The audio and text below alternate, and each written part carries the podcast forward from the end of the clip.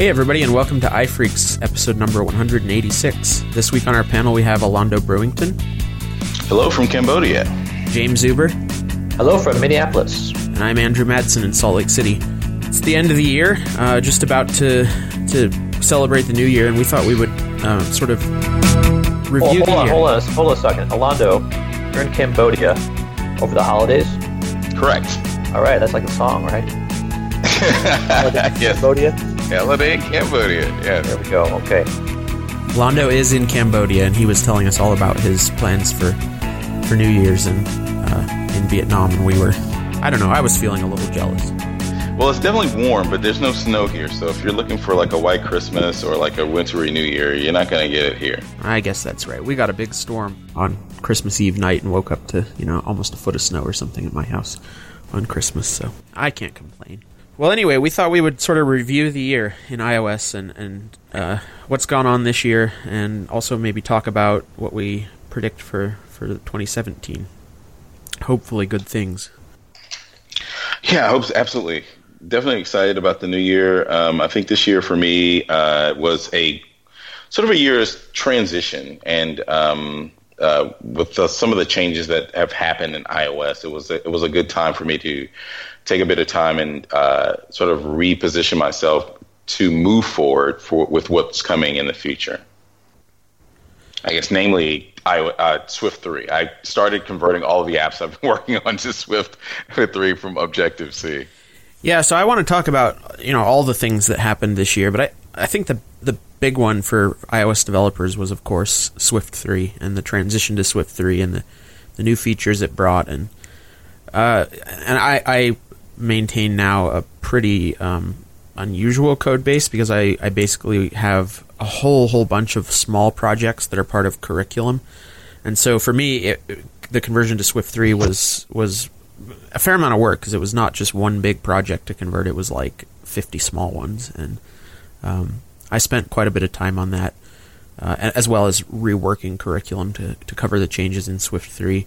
But I, I also sort of, with Swift three, I, f- I feel like this is, you know, I mean, I don't know. I, I guess I sort of felt the same with Swift two, but it really felt like Swift sort of grew up and became its own thing this year. Whereas with Swift one and two, it, it felt much more similar to Objective-C. And, and now with all the naming changes and the more pervasive use of value types and stuff, Swift is starting to feel like it like a, a much um, more distinct language at this point.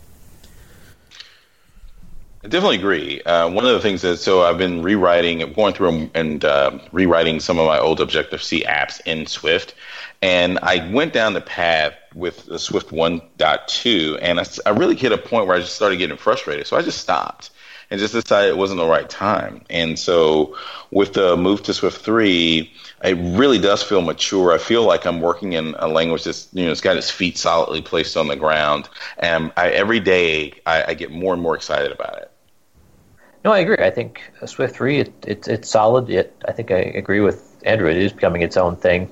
It's becoming like a real programming language. Not that you couldn't do things with it before, but it's becoming its own thing. Our, our little baby's growing up. So I'm just so proud, you know?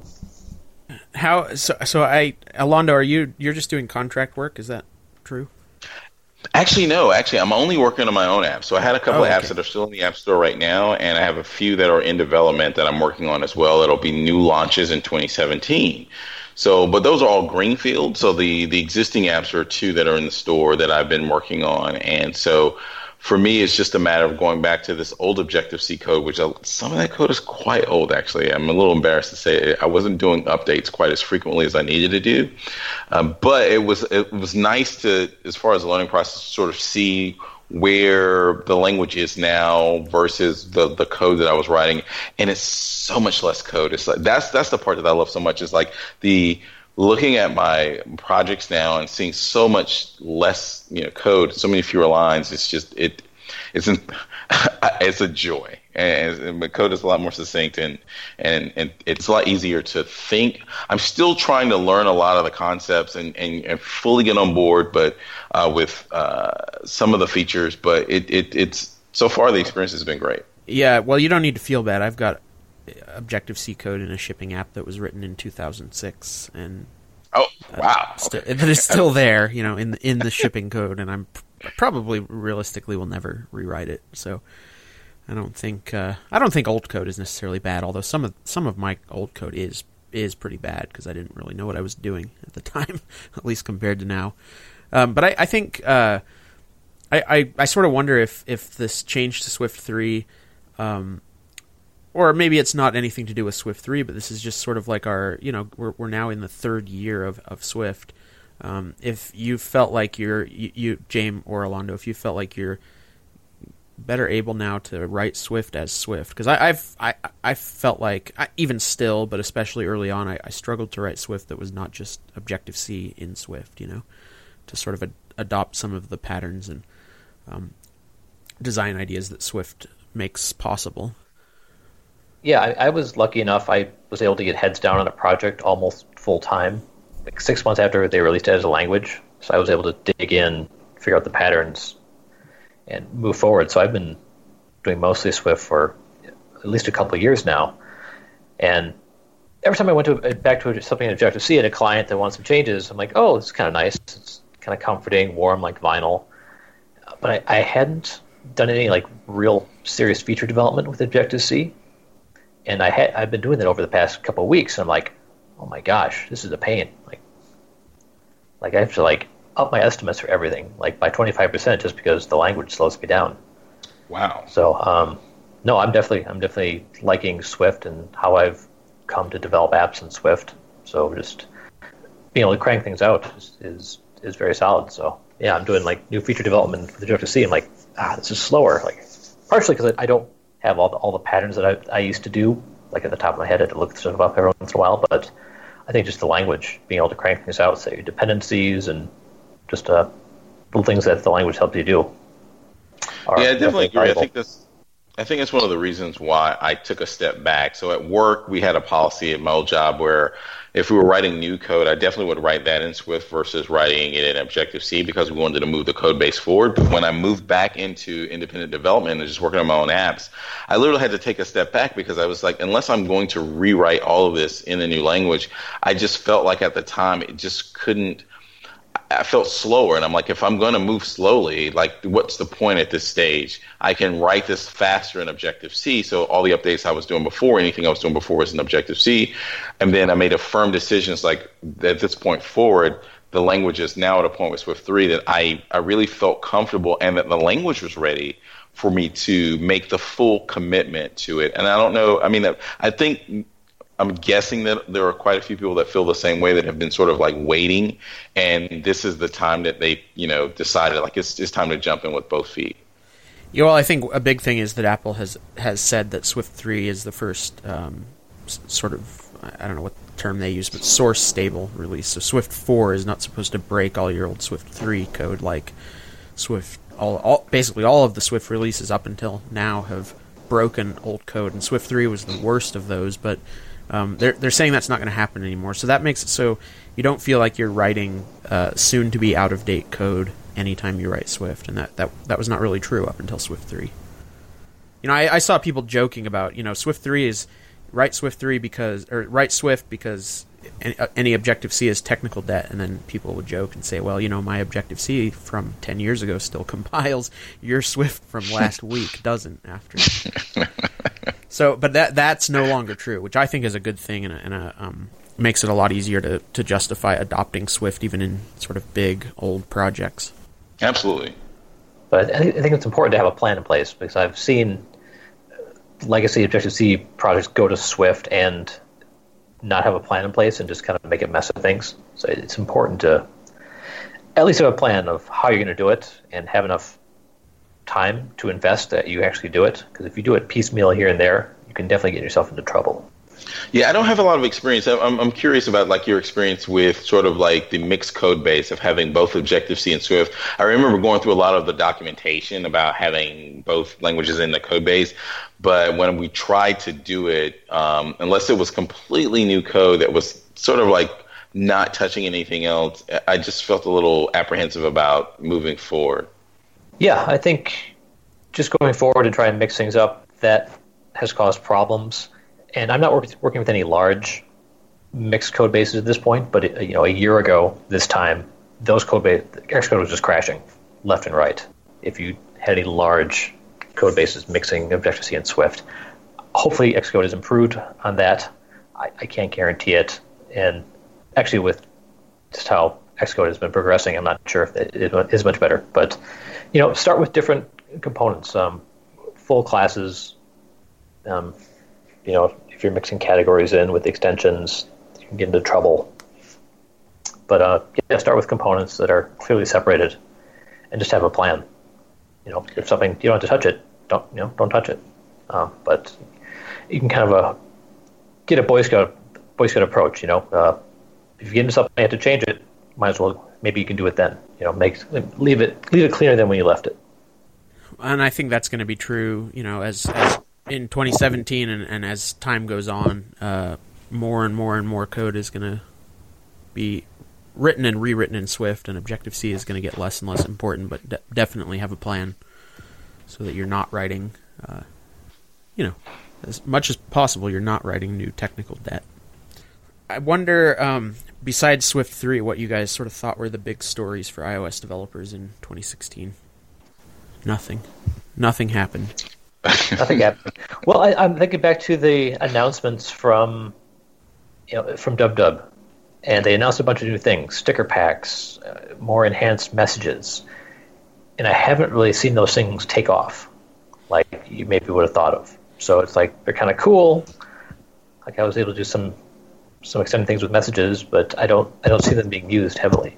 Yeah, that's actually so, an interesting point, because I use messages a lot, and when I saw that, you know, in the keynote I saw especially all the new things in messages, I thought, well, this is actually really great, because this is an app that for probably for a lot of people is about the most used app on their iPhone, uh, and they've just added a ton of new cool stuff to it, and, and it's stuff that they sort of took from other messaging platforms, but I've been surprised at how little I've used any of that. I, I do use the tapback feature, which basically allows you to react to messages, like give them a thumbs up or something like that. I use that fairly often, but I don't know if, I don't know that I've ever sent ever used the stickers, other than downloading them like on day one and trying a few out. I, I just don't use them. Yeah, I've actually toyed with a little bit of the messaging, like the ability to write the, so you can scribble with your own handwritings and the hearts back and things like that. Um, I I saw some of the early success stories that some people were having with stickers and things like, and I I started toying with an idea of releasing a sticker pack. So I started working on it. There's a designer here that I know, and we started uh, going down that path. But I really felt like it was such a short time period to get something out, and I just missed that window. So I just let it go. It's like, okay, this was something that I should have been a little more proactive on even before sticker packs were actually released, and I just missed that opportunity. Of course, we should caveat this as we are not teenagers, so we don't really know how teens are using this. They could be going hog wild with the sticker packs and all this stuff. But for me, I played with it a little bit, and I, I stopped. Yeah, that's the that's that is a very important point. I'm definitely not probably in the, the, the main target market for a lot of that stuff. But I do have a seventeen-year-old brother who I... you know, message back and forth a lot with, and I don't think he's used any of it either, with, at least with me, so I don't know. Yeah, I, I know just, very few. Figures the old guy would actually figure it out anyway. Yeah, exactly. I have, like, one friend, uh, she's a bit younger, but, like, she, she does do it, like, messaging me, and, and I'm sure she does it with messaging our other friends, so I'm sure it's a little bit more popular with the younger set. But I think the inspiration for a lot of this functionality comes from chat apps that are heavily in use in, say, China, where this kind of stuff is being used. So it could just be a time where it just hasn't been adopted yet, and it's coming. What about well, with the stick with okay. the stickers? I mean, is that is that the same? Do you think like it's because I'm still trying to figure out. Like, I, I mean, I like the idea, and I think it's effective for a lot of people to message each other and have these custom ways, you know, particular icons to represent like phrases or things that they want to say. Um, I thought there would be a bigger opportunity there, but. Do you think that's also just sort of like a demographic thing, or like there's any opportunity moving forward again with that in addition to just the messaging? I I really don't have a good feeling for that.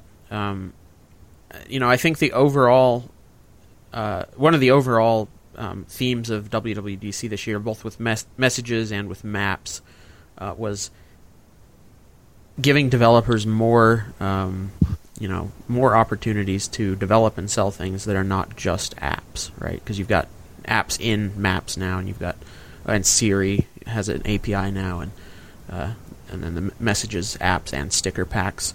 Um, I, I hope that that continues, and I hope that that some of those new opportunities become real opportunities for developers to do well and to make money, but I haven't really seen it, and I don't actually know anyone that's doing anything terribly serious with any of that stuff, at least yet.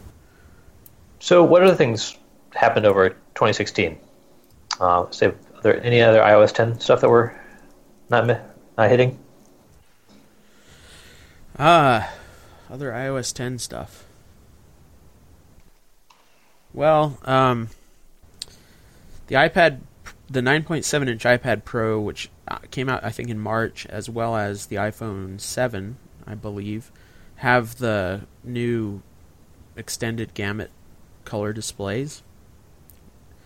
And there's a bunch of new color management A P Is, and I haven't used any of this, but I wonder if that's going to become a bigger deal and something that at least certain developers working on certain kinds of apps need to know more about. You know, I'm thinking like photo and video apps, but uh, I know that Craig Hockenberry from the Icon Factory has a, a book out about that, which I've been wanting to read. Um, that's something that I think is probably, you know, one of those changes that doesn't seem huge at the beginning, but it's one of the one of the things that adds up over years to make it to, to move a platform forward and make it more modern.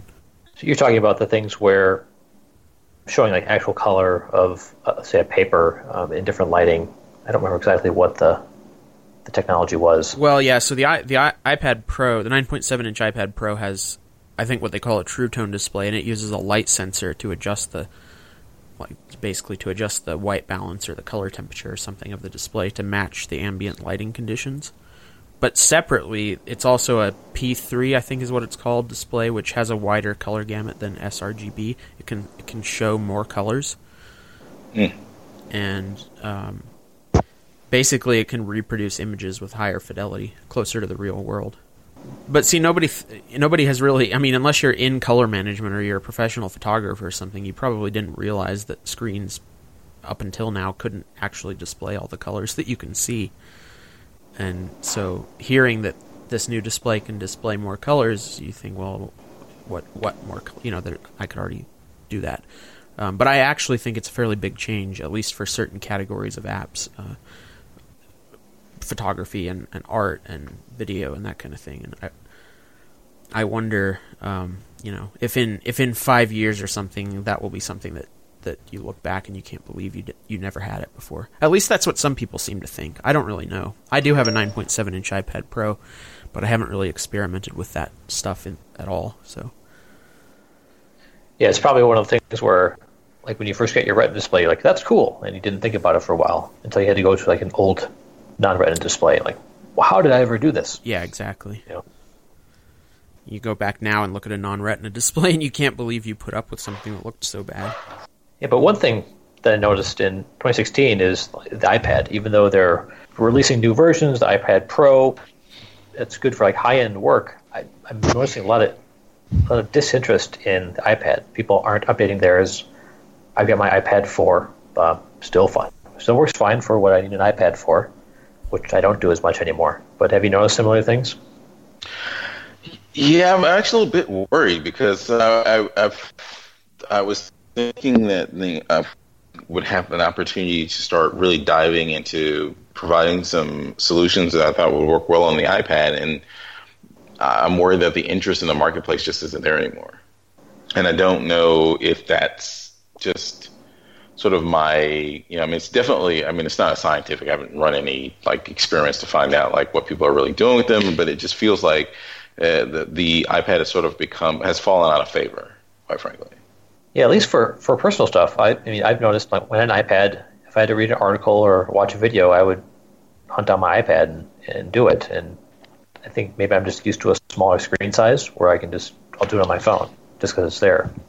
Exactly. So, like, I'm using a bigger phone as well, and I'm not using it nearly as much. And I got a newer, newer one this year, but it's still one of those things where, and I just wonder, like, and I, I wonder if it's because a lot of people have said, like, Apple hasn't really expressed and, and like express like what they where they see the iPad fitting and like what its true usage is. And the apps that are out there right now just aren't taking advantage of the true power of the device.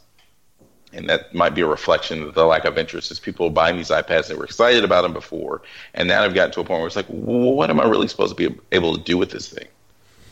Yeah, this is something I've been thinking about, because I think there's certainly been a feeling in the community that Apple has neglected the Mac this year. I mean, they, they basically have not updated any Macs except for the new MacBook Pros, which some people have been disappointed in anyway. Um, and a lot of people, I think, have said that that's because Tim Cook personally likes the iPad. He sees the iPad as the future of, of personal computing. Uh, you know, that's what Apple wants it to be, and, and they just don't they don't particularly care about the Mac anymore. I don't know whether that's true or not, but if it is true, it's a little bit worrying to me for the simple reason that I don't think the iPad replaces the Mac, and I think that's true for a whole lot of people. I'm sure for some for some it does it does replace the Mac, but certainly for me it doesn't. I have a, a, an iPad Pro, which I love, and I actually use more than any other iPad I've had, but I still use it a small fraction of the amount that I use my Macs, uh, and for that matter, the, the amount that I use my iPhone. So, you know, I don't know. There there are probably multiple reasons for that. Um, certainly as a developer, I don't feel like the, the iPad is a particularly promising market. You know, if, if I'm trying to decide between writing a Mac app or an iPad-only app, something that sort of takes advantage of the power and the big screen of the iPad Pro, I'm probably going to write a Mac app, you know, because nobody pays very much for iPad apps, if nothing else. That's, that's very telling, because that was the that was the struggle that I've been having with sort of working on some new things. There's a couple of ideas that I've been trying to sort of move forward with, and I can do it on both the Mac and the and iOS. And uh, just hearing that makes me really sort of validates like the idea that I had. It's like I probably should move to the Mac and start de- developing these newer ideas there, instead of trying to uh, not thinking that having a lot of confidence that it's going to really, I can really make a go of it with the iPad. Yeah. I mean, if you're going to do an iOS app that's going to be for the iPhone, sure, if it works on the iPad, make it also work on the iPad, make it a universal app. But my hope with the iPad Pro was that there would be a market for sort of the same kind of apps that might have been restricted to the Mac before because of, you know, screen size or powerful processors or whatever, and the iPad Pro sort of has that. It has a big screen, it has a powerful processor, it even has this new precise input method with the Apple Pencil. But as a developer, it seems sort of unsustainable, you know, economically, to make iPad-only apps that take advantage of that stuff, at least right now. But we'll see. Uh, what about the new MacBook Pro? What did, what did you guys think about about that? I, I, I expected more, quite frankly. I, I thought, you know, I'm not saying that it's it's a, they're waiting a while. I bought the model that came out last year because I knew I was going to be in the States, and I didn't trust that I'd have access to an Apple store anywhere to get one. So um, I was expecting like a bolder move forward with the dev- with with the with the MacBook Pro. So I was just I was expecting some. I mean, don't get me wrong. I think the the, the movement to this new uh, bar was it's, it's it's definitely a move in the right direction. But I don't know. I just I thought that it would be a bit a bit a, a bit of a, a a larger leap forward. Yeah, people that I know that have bought them are liked it. They liked it a lot.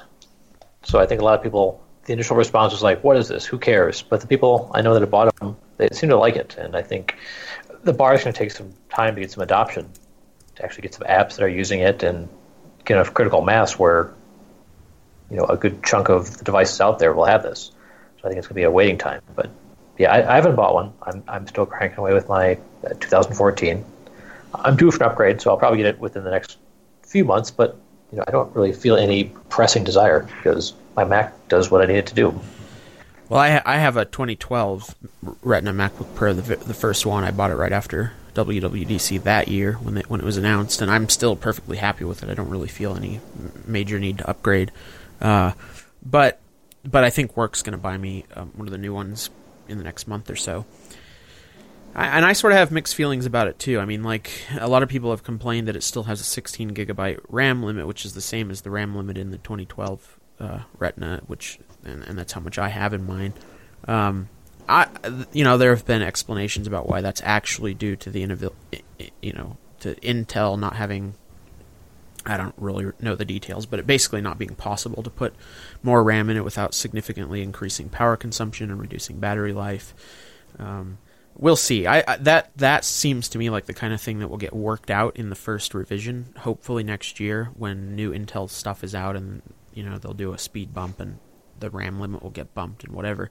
Um, the Touch Bar is actually really interesting to me, not just from a cool new feature standpoint, but but also because I've looked, I've I don't have one, but I've looked at the A P Is for it and, and used the simulator in Xcode to sort of explore what they've done with the Touch Bar in all the system apps and in the O S. And it's really extensive. So the A P I is not half-hearted. It's really full-featured and thorough and powerful. And it's obvious that's, that they spent a lot of time and effort designing that and, and implementing it. Um, but even more so, it's clear that teams all across Apple spent significant time adding support for the Touch Bar to Mac apps that, that Apple ships. And that tells me that Apple is not done with the Mac, right? It seems like they put in pretty serious effort on that new feature, and if, if they just thought it was a sort of stopgap until they kill the Mac altogether or whatever, they would not have done that. Yes. So it's encouraging, and and, and it's it's AppKit all the way. You know, I mean, the new Touch Bar A P Is are not, they're definitely AppKit A P Is, so AppKit doesn't seem to be dead just yet either. That said, I don't know. We'll see when I get one if it's uh, the feature itself is something I use a lot. Uh, that I don't have a good feel for yet. Yeah, I'm actually curious. I would love to actually use one. Um, I haven't. I've actually not seen one, uh, and uh, not been able to sort of use one even in a store because there just isn't one near me right now. But I'm really curious. I'm not in the market for one immediately, but uh, I'm holding out and just seeing like if there's next year maybe. If things, if they, if there's a new model that comes out that has some additional enhancements, you know, I just bought one last year, so I can't really justify buying another one. So, but I am curious. Yeah, I think if you're in a good position to wait for the second revision, that's this is you know, well, as always, but especially in this case, I don't think it's a bad thing at all to wait and not get the first revision of this because I have a feeling that uh, you know some of the holdups on Intel's end mean that there were compromises in this design that won't be in the next revision. Yeah, and that was a mistake I made with the twenty twelve. It was like, unlike, so I was so excited about that one when it came out. I bought the available in-store eight gig version uh, that was there, and that's why I upgraded last year because I needed more RAM right. and more memory, and I wish I just had been a little bit more patient and gotten the sixteen gig, and then I could have held out a lot longer. Yeah, yeah, I, I did get the sixteen gig when I bought mine, and I I've actually been perfectly happy with it. And to be honest, I'm not as sure about this sixteen gig RAM limit being a, a huge deal as some other people seem to be, just because I have a sixteen gig MacBook Pro. And, you know, I know things will change in the next few years, but as of right now, it's plenty for me. And I never feel like I'm limited by, by RAM. Yeah, I, I do some pretty heavy development stuff with some pretty large libraries. I'm, I'm fine with Xcode and sixteen gigs. You know, with eight gigs, I... I I ran into limits quite a bit, but I'm doing okay. So I'm with you there. Well, what do you think is going to happen next year on iOS? My biggest hope is that SiriKit will be opened up a bit more. We can do a few more things and um, a little bit more expansive. But I, I kind of predicted like they would be slow going with that, that you're not just going to be able to get everything immediately. So I'm not disappointed with what they've been made available so far, but I just expect a bit more. I think that's just going to improve. I Yeah, I, I hope so too. I hope this... Um... I don't know. I don't know how to term it, but you know, I sort of, I sort of almost want to say the Androidification of iOS because I know for a long time Android fans have, have said that one of the things that they like about Android versus iOS is that it, the platform was so much more open and developers could do all kinds of things that they couldn't do on iOS in terms of like system customizations. And Apple has bit by bit been opening iOS up so that you can do, uh, you know, apps, apps and maps and apps and messages and photo extensions, which was, you know, a year before or maybe even two years ago. Um, and, and so I, I hope that trend continues. I think Apple has actually done a good job of um, doing it the right way, the Apple sort of secure way. Uh, and I, I hope they continue on that path. It's so funny that you mentioned Android because I'm literally looking at the A P I ref- framework reference for Intense U I. It's just like thinking about, oh, wait a minute, that's exactly what they are in Android, Intense. Yeah, and I'm not. I mean, I'm. I don't have any problem admitting that their Apple has taken good ideas from Android. It's certainly true that Android has taken good ideas from iOS. I mean, the whole platform is. Started out yeah. as a copy of iOS, basically, right? So uh, I think it's good if they're going to do that. Yeah, definitely. Use use whatever you can from who else is out there. And yeah, Apple's not going to you know wide out in the open, but uh, yeah, they're doing they're moving in the right direction. We give us like just a little taste, you know, maps, chat, that kind of stuff. But you definitely don't have the same kind of control that you do. I typically have to tell clients that, yeah, I can't do this um, yeah. for a feature that actually already works on Android. You know, it's like, sorry, Apple does not give us access to this, um, the Bluetooth stuff or just hardware level access. But uh, yeah, they're working in the right direction and in a way that hopefully keeps our phones safe. So I guess we're okay with that. I'm I'm definitely okay with it. Yeah. Do you have any thoughts about what the what what's going to happen with the iPhone? This in twenty sixteen, we got the iPhone seven, but it was actually the first time they've ever kept the same design basically for for three years. So you know, it's sort of like a six S S or something. Yeah, I was actually surprised. I was really surprised that they didn't. There were no, there were no form factor changes in the last iteration, and I can't imagine that they will go another iteration without that. Um, I have the seven, and I'm quite pleased with it. I've been able to. I mean, but I only bought it for the camera. To be like full disclosure, I just wanted the better camera, and it has been amazing uh, to use that in these last few months traveling around. Um, but. I'm excited about seeing like where they're going to go, because it feels like the the the, the change, much like what I was saying with the with MacBook Pro, the changes that we got in this last iteration of the phones, like I feel like they could have gone farther, they could have done more, but there were there may be some technical reasons that they just could not provide those things uh, in time for the new release. Yeah, the optimist in me says that the reason they they kept the same design this year is because they've got something really big in the pipeline for next year, and they just needed more time to work on it, essentially. Um, I, I kind of hope that's true. I think, uh, you know, I, I, I'm I'm not one of these people that thinks Apple needs to do something just amazing and, and earth-shattering every single time they release a product. I don't think they've actually done that very often. Um, but it's always fun when something, you know, kind of radically new comes out of them, and you get to see something that they've clearly been working on for a long time and put a lot of thought and effort into.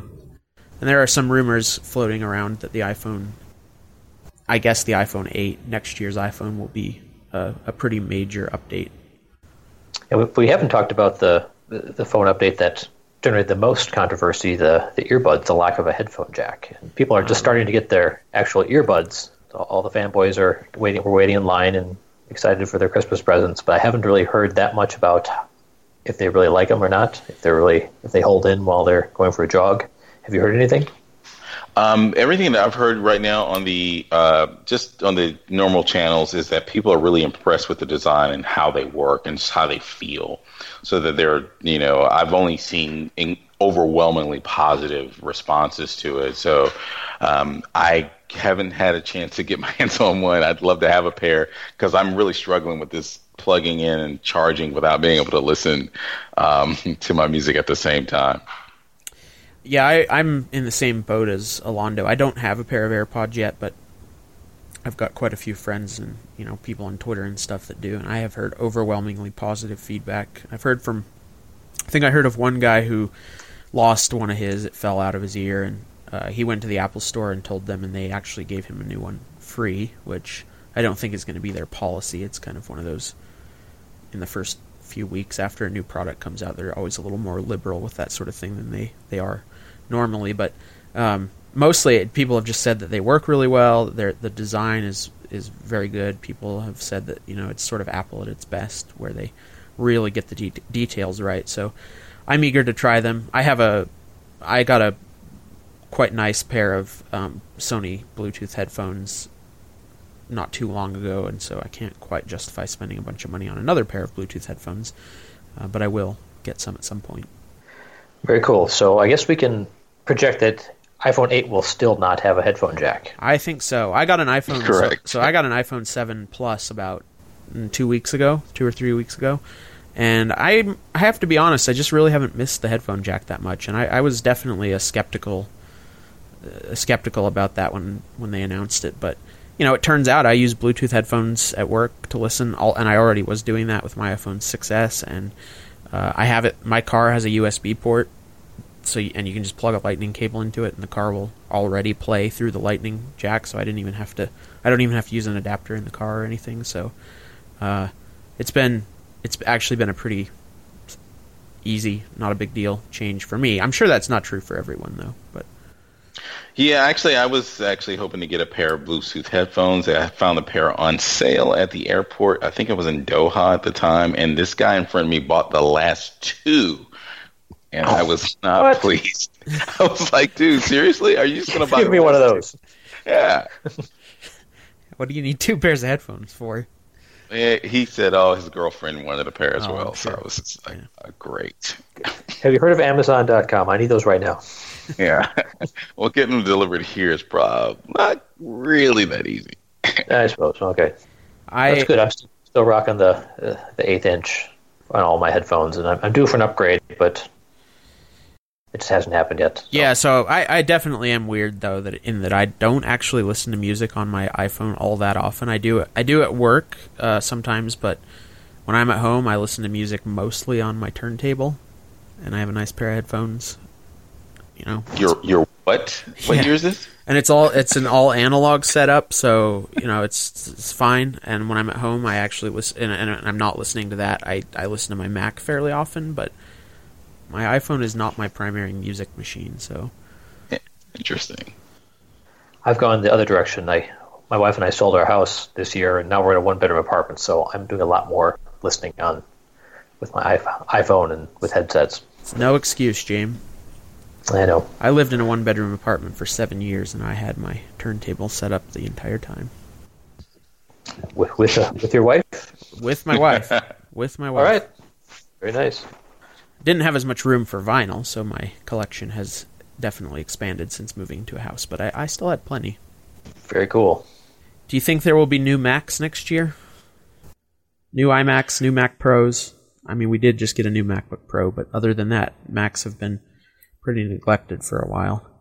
I can't imagine there's not there not being something after sort of the the uproar that I at least that I heard. With no new hardware being released this year, and it being so many years since there's been, you know, I, I don't know. It's now I look back at sort of the, you know, um, can't innovate my ass response. You know, when they presented the um, what is the the what's the name of the little uh, cylindrical Mac? Alondo can't even remember the name. That tells you how important well, it is. The, the I always think of Star Wars, the, the, like the exactly. Trash, it's like. Yeah. Yeah, the trash can. The trash I just can? think of like you know, the tractor being being shut down. It's the, it's the, it's the Mac Pro. Yeah. So the Mac Pro, I'm just like, why? Why is it taking so long? Like, what is what is who's who's working on this? How many resources are being like uh, dedicated to that particular piece of hardware? And why haven't we got anything? I can't imagine us not getting something in twenty seventeen. I mean, it, it pretty much confirms that they don't care if if we don't get something next year.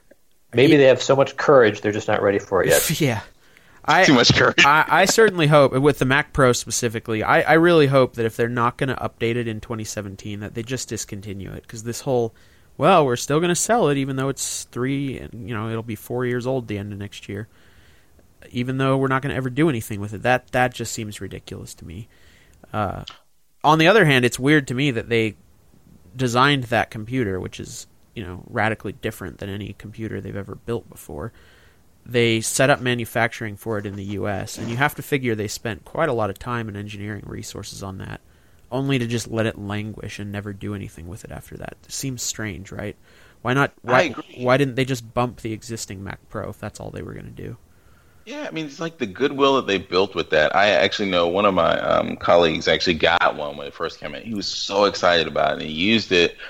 And to just abandon that, to me, just sort of like leaves people hanging. It was like, hey, we gave you this product. It's made in the U S, and it's just just, just new direction for the, for for the type of device you can use on your de- desktop, and it's powerful. And then, well, we don't do anything with it. And then that's it. And you don't get anything else. And I just feel like it's, it's, it's a bit of a letdown. Yeah. I've never been a, a Mac Pro owner. The last, you know, Pro desktop Mac I had, it was a G five Tower, Power Mac G five, um, and I use an iMac, so I'm satisfied if, if they come out with a new iMac, uh, you know, with Thunderbolt three and all that, which I sort of expect them to do. But I really think there's a lot of value in having that Mac Pro in the lineup, and there are certainly people for whom that is the best option. My brother, for example, is a is a video, you know, video producer and has one of the trash can Mac Pros, and you know that's he, he uses the power of that thing. Um, it's disappointing that they. It's disappointing if they would sort of abandon that market, because for so long that has been a you know an, a small but but really important part of Apple's market is pr- creative professionals. Yeah, I agree. I'm, I'm in, and so with the iMac, the last one I've owned is the two thousand eight, and I just realized that I started traveling a lot more, and I, there was no reason to keep it. So, but I'm still excited about it. Like even when they sort of made the, the display a lot thinner, I just like the design. It's like I'm not going to buy one, but I, I love to see that it's continuing, that they're continuing to make improvements in the design and the internals. And so I'm excited. Hopefully that we, we will get an improved uh, iMac as well next year. I hope we get both. I hope so too. I, I have my, an iMac has been my primary computer. Uh, I, bought, I think I bought the first generation Intel iMac. Before that, I had Power Mac, a couple of Power Macs, and a and a PowerBook. But when they moved to Intel, I bought the first Intel iMac, and an iMac has been my main machine ever since. And um, I've held off up, updating to the Retina one for the sole reason that I wanted one that could also disc- drive a, a you know a five K Retina display, which is not possible with the current Retina iMac, or at least not without doing some two-cable thing. I think there's a Dell monitor that you can use two cables on. So anyway, I've been holding out, and I really hope they'll release a, a five K iMac with Thunderbolt three, basically the ports that are on the new MacBook Pro. Um, I will buy one as soon as they come out, so I'm looking forward to that. The iMac seems like it's in a little less tenuous spot than the Mac Pro, though, because I think it, it, it's definitely a bigger, you know, it's the main desktop Mac Apple makes, at least from their perspective, and it's I'm sure it sells way better than the Mac Pro ever does. And Tim Cook did say recently uh, in some internal Apple communication that was leaked that there are new desktops, you know, in the pipeline that will be coming out, so people don't need to worry about that. He didn't really say what those new desktops were, Um, and there was a little bit of an implication in the way he said things that he was only talking about the iMac. But either way, they've got to do something new desktop-wise after he said that, right? Is there anything else you think we should talk about uh, this, that happened this year or, or you know, will be happening next year? I guess I have one thing. Um, something I think Apple did this year that, that was pretty interesting uh, was the... Um, the sort of learn to code, the, the curriculum for Swift, for people to learn how to how to write Swift. And it, in particular, they, they are producing a curriculum for like high school students uh, to, to learn to, to program using Swift. And that's, you know, Apple has long, for, since the very beginning, Apple has been uh, closely tied to education and, and has considered the education market important. But I think this is their first real serious entry into the sort of learn to code um, and p- push, broader learn to code push, and uh, it'll be interesting to see where they go with that. Former um, panelist Caleb, who was on for just a little while, uh, is one of the people working on that team at, at Apple, and um, I hope they have, you know, big plans for that, and also that it that it succeeds and sees some some adoption in the wider community, because I think it would be good for Swift. I definitely want to see like the growing. I was uh, so I was when I did come back to the States. I, you know, I, I have some um, friends and they have younger children and younger. I have younger cousins and everything. So I've really been trying to get them on their iPads, like excited about programming. And so one of the great things was that a couple of the kids that were there when I was last home were super excited, want to write games. Of course, they always want to write games. want to write like nobody wants to write productivity software.